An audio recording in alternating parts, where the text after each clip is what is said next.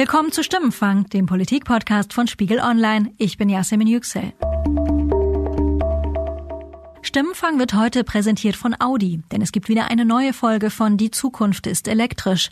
Audi stellt in dem Podcast das Erleben von Elektromobilität in den Vordergrund und spricht mit Experten und Nutzern über wissenswerte Aspekte der E-Mobility. In der aktuellen Folge Computer auf Rädern geht es um die Vernetzung von E-Autos in der Zukunft. Außerdem spricht das Team mit der Initiative E-E-Bus. Sie arbeitet an herstellerunabhängigen Modellen, die eine Kommunikation zwischen intelligenten Netzen, Verbrauchern und Erzeugern regenerativer Energien ermöglichen sollen. Reinhören lohnt sich also. Den Podcast Die Zukunft ist elektrisch finden Sie unter www.audi.de slash e-tron-podcast und auf allen gängigen Podcatchern. Wenn die Politik schon überhaupt nichts für den Klimaschutz übernimmt, dann versuche ich wenigstens das Beste zu geben. Das hat uns kürzlich ein Stimmenfanghörer geschrieben. Wir hatten vor ein paar Wochen ja mal wieder zu einem Höreraufruf eingeladen und nach ihren Meinungen zum Thema Klimawandel gefragt. Ja, einen wunderschönen Freitagmorgen wünsche ich an die Redaktion oder wie man das abhört. Hallo liebe Sandra und Jasmin. Ich habe gerade eure Folge von letzten Donnerstag gehört und äh, wollte eurem Höreraufruf mal folgen. Und da ging es ja um die Frage, ähm, was wir als Hörer bereit sind, beziehungsweise was jeder von uns bereit ist zu tun, um gegen den Klimawandel vorzugehen, beziehungsweise ob sich das Verhalten in den letzten Monaten geändert hat. In dieser Folge von Stimmenfang werden wir nun Ihre Geschichten hören. Sie, unsere Podcast-Hörerinnen und Hörer, haben uns erzählt, welche Konsequenzen Sie ganz persönlich aus dem Klimawandel ziehen.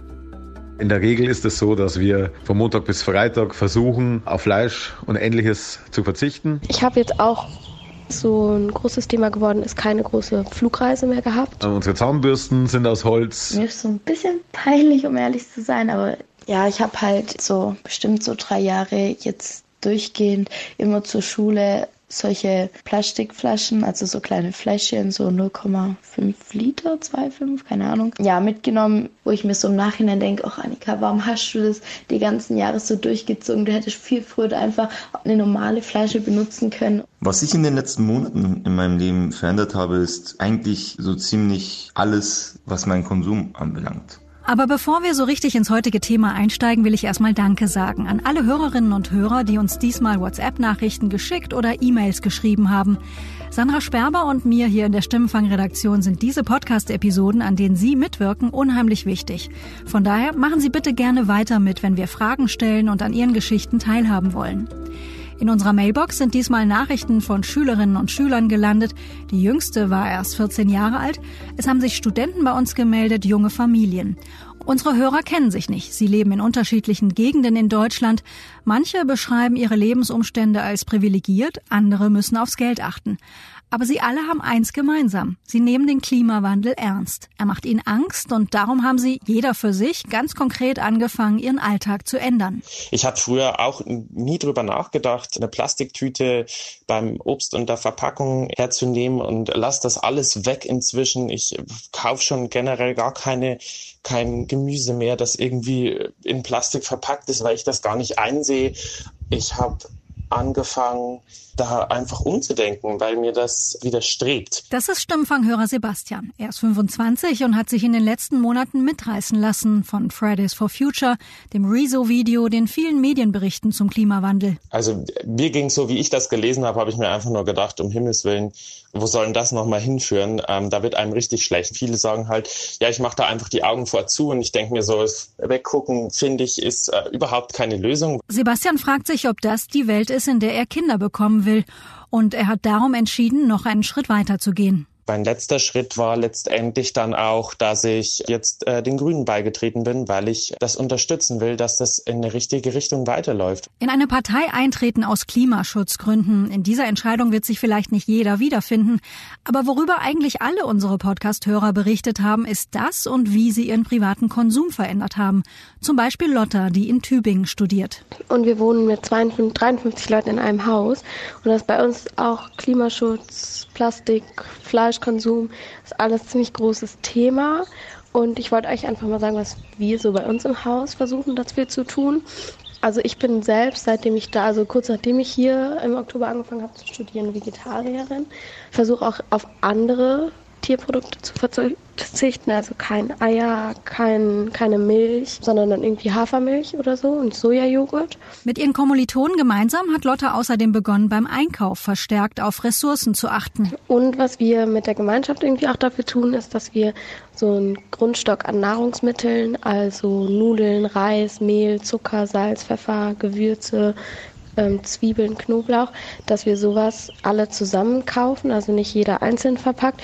Und dann kaufen wir das auch bei einem Unverpacktladen bei uns aus Tübingen. Also wir bekommen alles, so Zucker, Mehl, Reis bekommen wir in Papierverpackungen und dann aber eben Hafer oder Haferflocken zum Beispiel im 25 Kilo Sack und Nudeln eben im 5 Kilo Sack.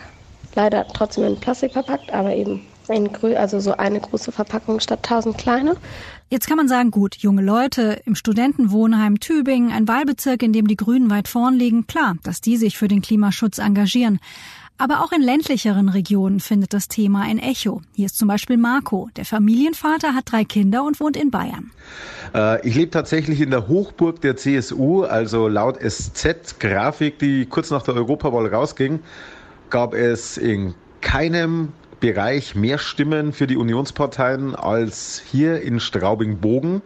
Ich muss jetzt fairerweise dazu sagen, Straubing, Landkreis, Niederbayern, da gibt es noch Bereiche, da sitzen auch die Menschen noch geschlechtergetrennt in der Kirche. Also die sind vom ganz alten Schlag. Marco selbst hat bei der Europawahl die Partei gewählt und ist inzwischen auch als Mitglied aktiv. Umwelt, Nachhaltigkeit, Ressourcen. In seinem Haushalt begann das Umdenken schon etwa zwei Jahre bevor die ersten Schüler freitags für mehr Klimaschutz protestierten. Tatsächlich begann das bei uns mit der Umstellung auf umweltbedachteres Leben ein, zwei Jahre vor Fridays for Future, aber sehr langsam, also schrittweise. Wir haben angefangen, weniger Fleisch zu essen. Aktuell ist es so, dass wir wenn jetzt im Sommer ein Feiertag dazwischen ist und wir können zum Grillen rausgehen, dann schneiden wir nicht nur die Paprika klein, sondern dann gibt's halt auch Fleisch auf dem Grill. Aber in der Regel ist es so, dass wir tatsächlich von Montag bis Freitag versuchen, äh, auf Fleisch und ähnliches zu verzichten. Und Plastikvermeidung, wir haben schon sehr früh wieder umgestellt, Glasflaschen zu kaufen. Gelbes Limo schmeckt ja aus der Glasflasche sowieso besser, also insofern war das ein Plus. Was noch? Äh, Plastik generell zu vermeiden, wenn es geht. Also wir, wir haben jetzt keine, keine Duschprodukte zum Beispiel jetzt mehr in der herkömmlichen Form, sondern sind auch wieder auf Seife, Haarseife und so weiter umgestiegen.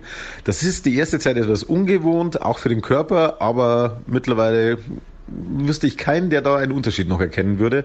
Äh, unsere Zahnbürsten sind aus Holz. Also da hat tatsächlich was stattgefunden.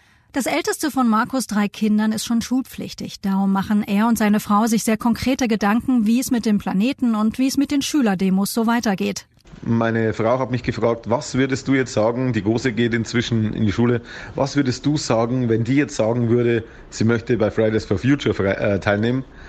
habe ich gesagt, dann würde ich ihr sofort die Entschuldigung schreiben, dass sie nicht am Unterricht teilnehmen kann. Also bin großer Fan von der Aktion und ich finde es erschreckend und peinlich, dass meine Generation, ich bin jetzt 40, äh, dass meine Generation das nicht viel eher schon aufgegriffen hat, dass wir damals einfach so dahingelebt haben, die Informationen gewusst haben, jetzt über die letzten Jahre über Social Media immer ganz tolle Spruchbildchen und Fotos und Videos gezeigt haben, wie schlimm es doch auf der Erde in manchen Gebieten aussieht.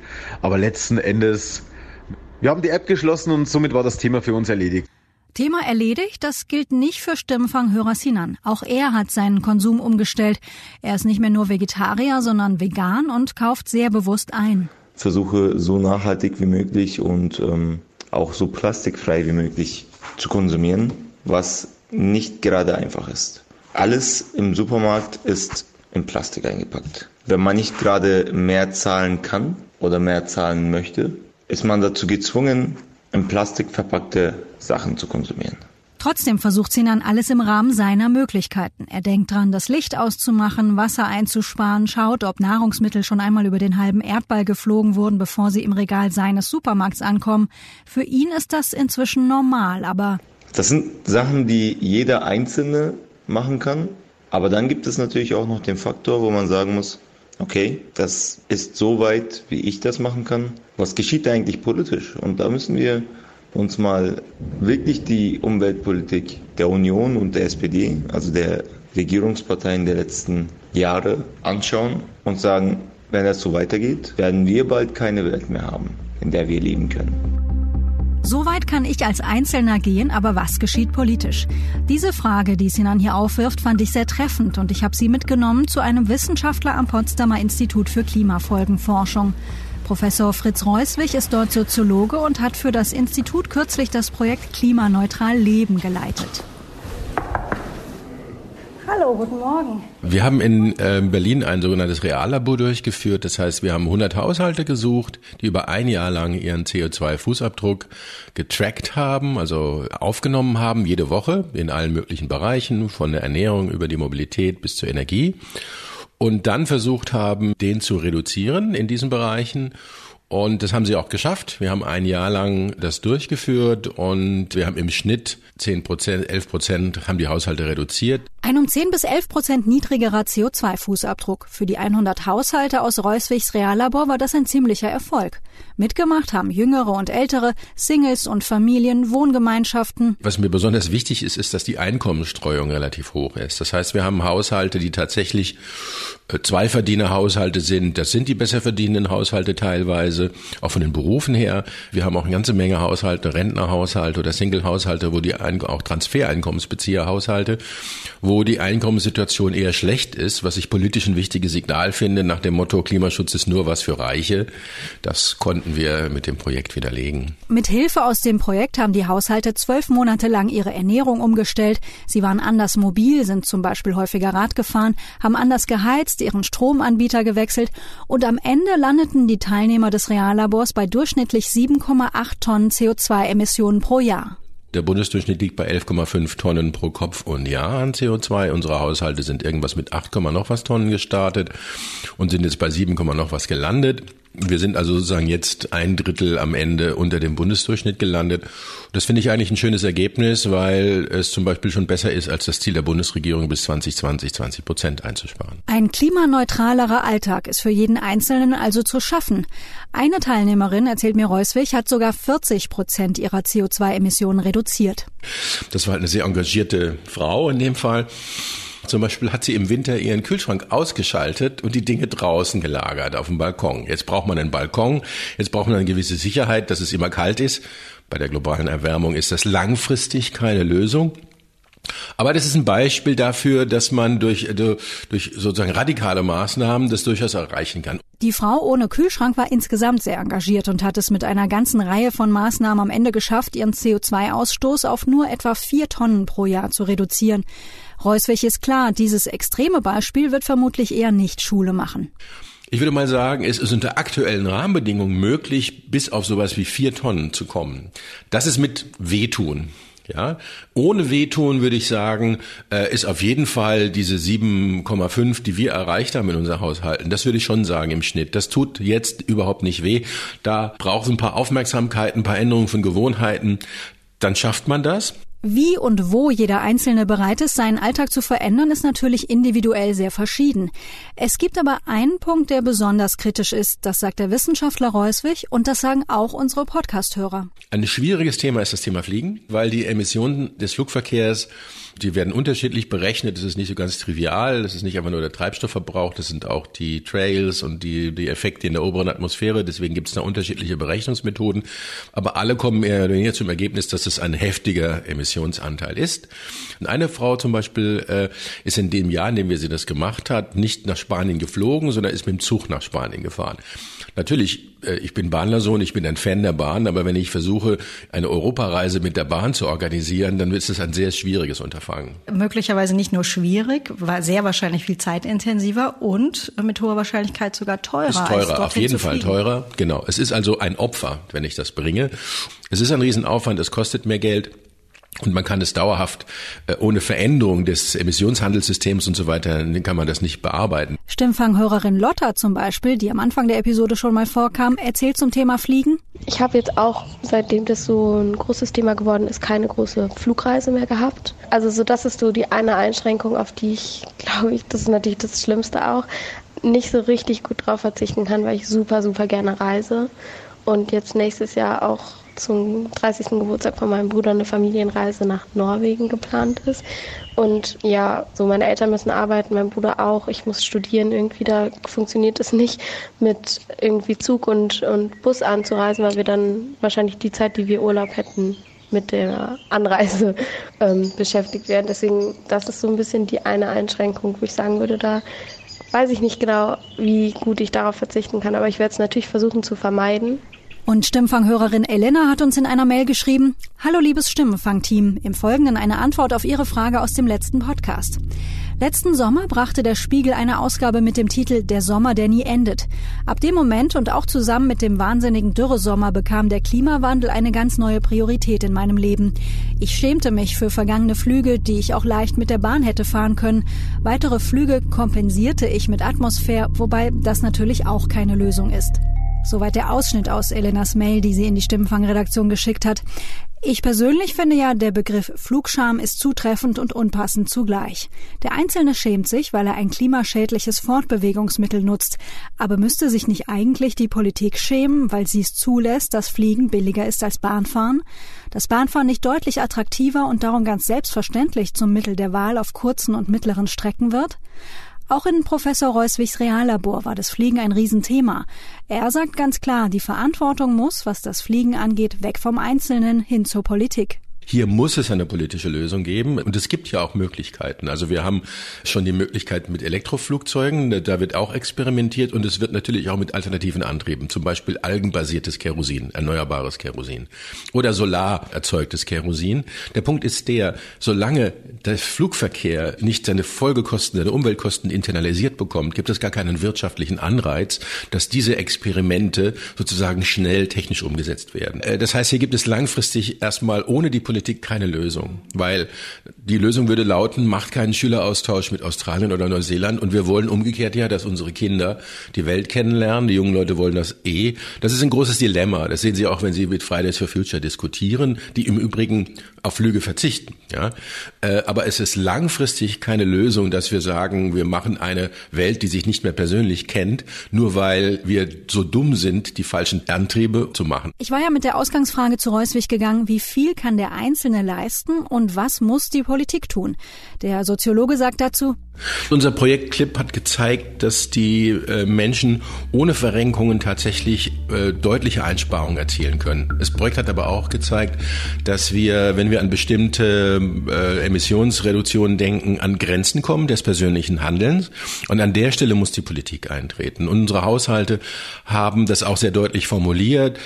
Beispielsweise haben sie neben einer CO2-Steuer auch den Abbau von umwelt- und klimaschädlichen Subventionen gefordert. Und das finde ich systematisch gesehen auch einen sehr wichtigen Beitrag zur aktuellen CO2-Steuerdiskussion, die ein wenig zu sehr über zusätzliche Belastungen und etwas zu wenig über systemische Reformen nachdenkt.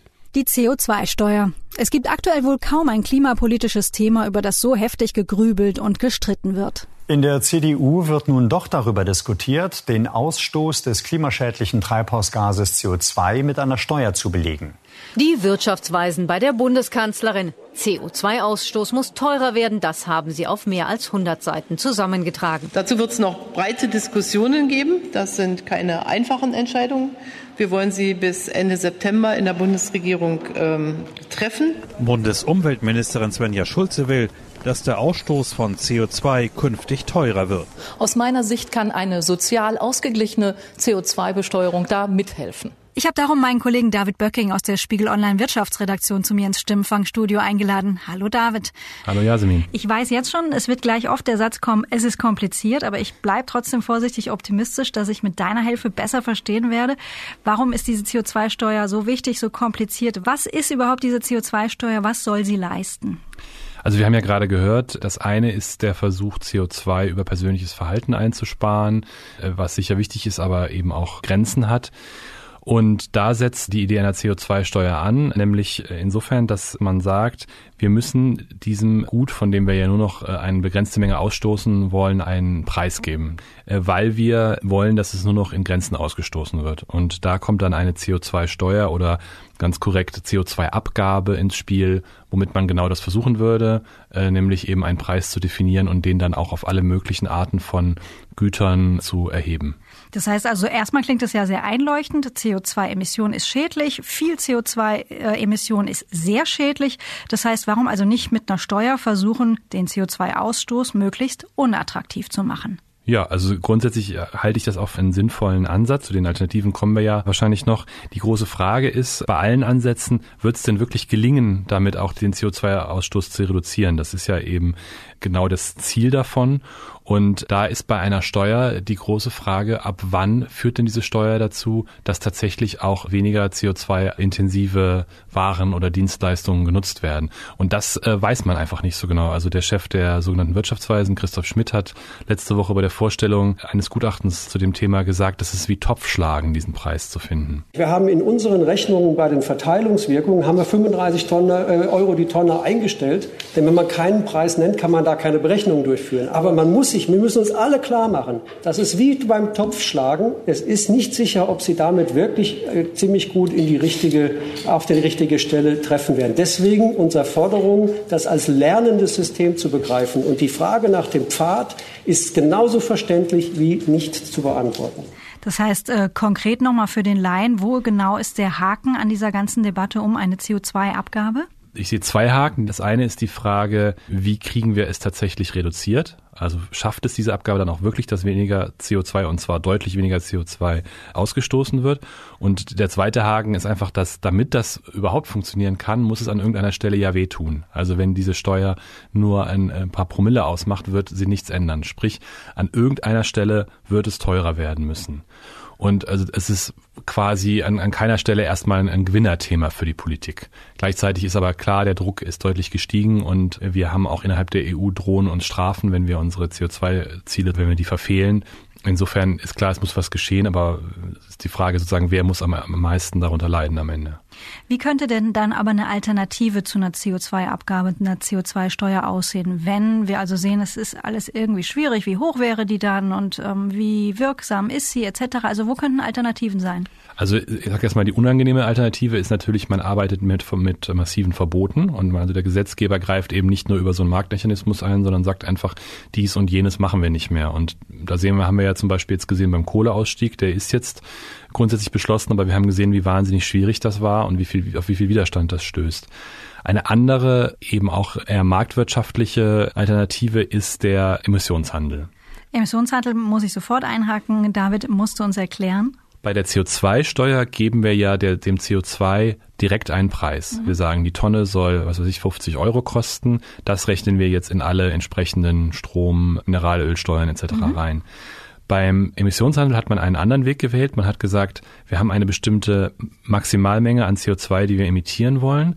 Dafür gibt es Zertifikate. Jemand, der das emittieren will, muss so ein Zertifikat kaufen und die werden untereinander können die gehandelt werden und darüber bildet sich dann eben dafür ein Preis.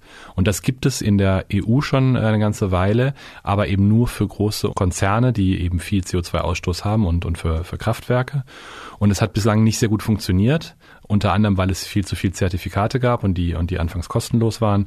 Und es gibt eben die Idee, den auszuweiten, zum Beispiel auf Verkehr und äh, eben auch auf den äh, Wohnungsbereich. Und was hieltest du für eine, die klügere Variante, die CO2-Steuer oder den Emissionshandel ausweiten auf, du sagst jetzt Verkehr und äh, Gebäude? Ja, ich finde an sich den Emissionshandel klüger, weil wir da ja eben die, Ober, die Obergrenze, die ja ganz entscheidend ist äh, jetzt in dieser ganzen Debatte, können wir klar definieren. Und bei einer CO2-Steuer definieren wir nur den Preis wissen aber äh, erstmal nicht, nochmal Stichwort Topf schlagen, wann erreichen wir, wenn überhaupt, äh, eben den Preis, mit dem wir das steuern können.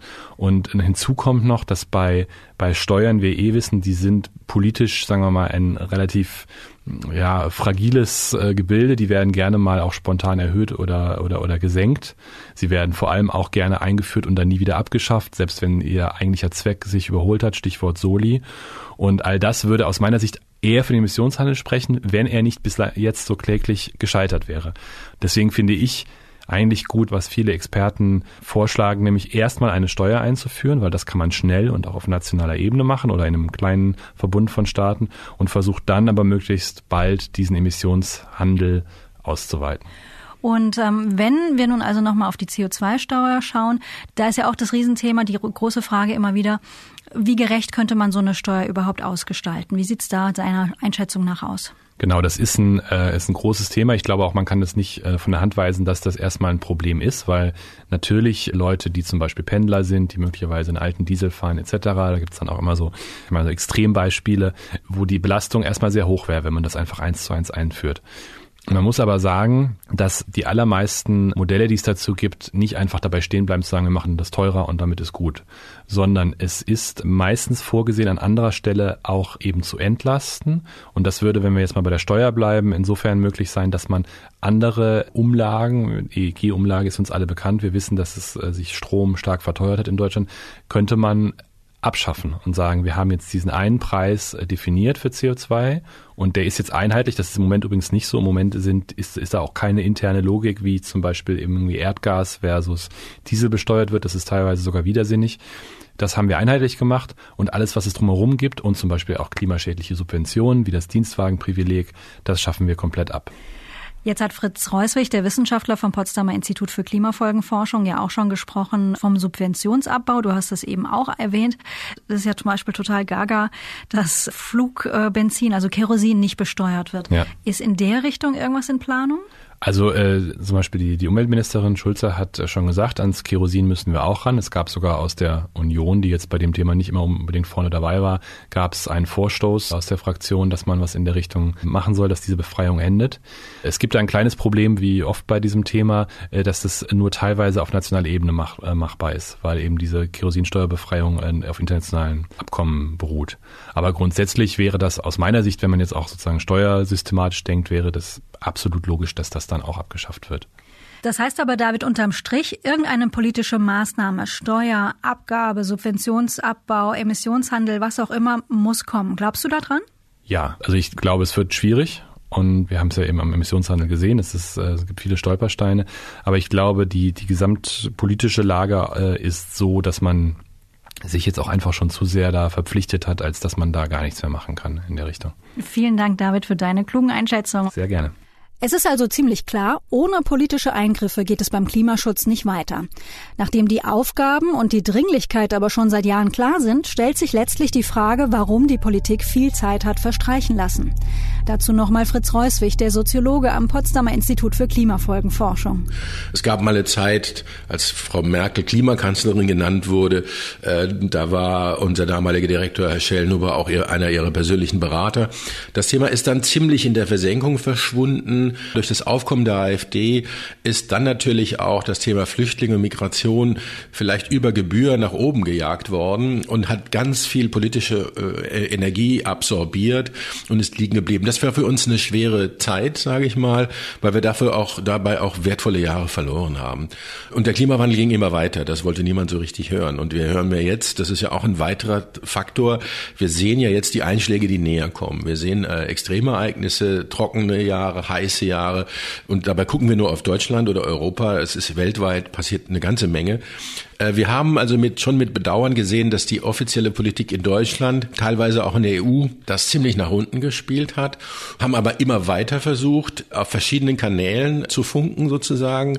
Deswegen sind wir auch froh, dass beispielsweise in einer Bewegung wie Fridays for Future, ja, eine, ein Teil der Jugend, ist ja wirklich nur ein Teil der Jugend, aber der, der vielleicht der klügere oder der aufmerksamere Teil, der sensiblere Teil, es aus der Gesellschaft in die Politik hineingetragen hat. Das zeigt für uns, dass es mehrere Wege gibt, gibt, um eine Veränderung im Sinne der Klimapolitik zu erreichen. Tatsächlich haben die protestierenden Schüler, hat die Fridays for Future Bewegung, unterstützt von vielen Wissenschaftlern, in den letzten Monaten den Druck auf die Politik erhöht. Als Reaktion werden sie von einigen als schulschwänzende Spinner dargestellt. Dazu nochmal Stimmfanghörer Marco, der Familienvater aus Bayern. Leute, geht freitags auf die Straße und vor allem unterstützt die Kinder dabei. In den sozialen Netzwerken ist das so schlimm, wie die niedergemacht werden aber die eigentlich die Generation mit deutlich mehr Hirn sind, als wir es sind. Und ich glaube, bei vielen Leuten ist das das Problem, dass sie sich das eingestehen müssten. Zusätzlich zu dem Problem, dass sie ihr Leben ändern müssten. Die Hörer in dieser Podcast-Episode und die Teilnehmer an Fritz Reuswigs Klimaneutral Leben Projekt, die haben sich schon freiwillig entschieden, ihren Alltag zu ändern, CO2-ärmer zu leben. Und manche unserer Hörer fordern auch ganz klar mehr klimapolitische Direktive von der Bundesregierung, auch Verbote, wenn sie sein müssen. Es ist einfach wichtig, dass mehr Bestimmung auch von oben kommt, Reglementierung, weil ich selber muss mich auch leider ein bisschen dazu zählen, dass ich natürlich auch einer von denen bin, der bis zum gewissen Teil bequem ist. Ähm, Wenn es natürlich dementsprechend verboten wäre, dann ist man ja oder bin ich ja selbst gezwungen, was anderes zu tun. Sagen wir mal wie bei Plastiktüten, die dann 20 Cent kosten, da tut's ja weh. Und dann äh, greift man natürlich nicht mehr so leicht hin. Und ich denke, nur darüber kann es ähm, funktionieren. Also Aber Verbote sind in der Klimapolitik sehr unpopulär. Warum das so ist, habe ich Fritz Reuswig zum Schluss auch gefragt. Was uns davon abhält, das war ja Ihre Frage, ist, glaube ich, eine überkommene Vorstellung davon, eine noch nicht bei dem Klimaproblem angekommene Vorstellung davon, dass das Private nicht politisch ist, sozusagen. Ja, wir haben zwar grundgesetzlich, finde ich auch in Ordnung, dieses, was du machst, was du tust, ist deine Sache, sofern es nicht kriminell ist oder sowas ähnliches. Ja, das haben wir. Und das heißt auch, nicht alle Präferenzen, die die Individuen so haben, akzeptieren wir. Ja, also wenn jemand so gerne Waffen hat und auf Leute schießt, akzeptieren wir das nicht. Da kommt die Polizei. Das heißt, wir haben auch im liberaleren Rechtsstaat Eingriffsgebote in dem Moment, wo ich die Güter Dritter oder anderer schädige. Und der Punkt ist, dass das mittlerweile halt eben im Klima eben auch so ist. Es ist nicht mehr eine Privatsache zu sagen, ich habe ein Auto, das 20 Liter verbraucht und fahre damit gerne durch die Stadt. Das ist doch mein Bier. Ich kann es mir leisten, also mache ich das auch. In dem Moment, wo ich Luftverschmutzung äh, äh, erzeuge oder damit letztlich auch die Zukunft dieses Landes und wieder anderer schon früher gefährde, in dem Moment ist das keine private Entscheidung mehr. Und das muss Politik verstehen. Das müssen die Bürgerinnen und Bürger auch akzeptieren. Daran arbeiten wir natürlich. Das ist ein längerer Prozess, aber er muss jetzt in die Gänge kommen, weil nochmal 30 Jahre Zeit haben wir dafür nicht. Das war Stimmenfang, der Politik-Podcast von Spiegel Online. Zum Ende der heutigen Folge will ich nochmal Danke sagen an alle, die beim Höreraufruf zum Klimawandel mitgemacht haben. Und wir möchten Sie auch direkt dazu einladen, an einem neuen Thema mitzuwirken. Diesmal geht es um unsere deutsch-deutsche Geschichte. Im Herbst in ein paar Monaten, am 9. November, jährt sich der Mauerfall zum 30. Mal. Und wir schätzen, dass unter unseren Stimmfanghörern auch einige sind, die im Jahr 89, also im Jahr des Mauerfalls oder danach, aber auf jeden Fall im Vereinigten Deutschland geboren sind sind. Und mit Ihnen, also der Generation 1989 und danach, möchten wir eine der nächsten Podcast-Episoden gestalten. Uns interessiert, wie einig erleben Sie das wiedervereinigte Deutschland zurzeit ganz aktuell? Wenn Sie 1989 oder danach geboren sind, kennen Sie nur ein Deutschland, das Wiedervereinigte. Aber wo und wann in Ihrem Leben, ob nun in Ost- oder in Westdeutschland, merken Sie, dass das nicht immer so war und es noch heute Distanz, Unterschiede, vielleicht ein Gefühl von Fremdheit gibt? Diese Geschichten interessieren uns. Schicken Sie uns dafür gerne wieder eine WhatsApp-Sprachnachricht an die 040 380 80 400 oder schreiben Sie uns eine Mail an stimmenfang.spiegel.de. Wir sind gespannt und freuen uns auf Ihren Input. Das war heute außerdem die letzte Stimmenfang-Episode vor unserer Sommerpause. Die Stimmenfang-Redaktion geht jetzt in die Sommerferien. Die nächste Folge hören Sie am Donnerstag, den 15. August. Dann wie immer auf Spiegel Online und auf allen gängigen Podcatchern wie Apple Podcasts, Spotify oder Castbox. Bis dahin wünschen wir Ihnen eine gute Zeit. Diese Episode wurde produziert von Sandra Sperber und mir, Yasemin Yüksel. Danke für die Unterstützung an die Kollegen Johannes Kückens, Matthias Streitz, Wiebke Rasmussen, Thorsten Reitzek und Philipp Wittrock. Unsere Stimmfangmusik kommt von Davide Russo.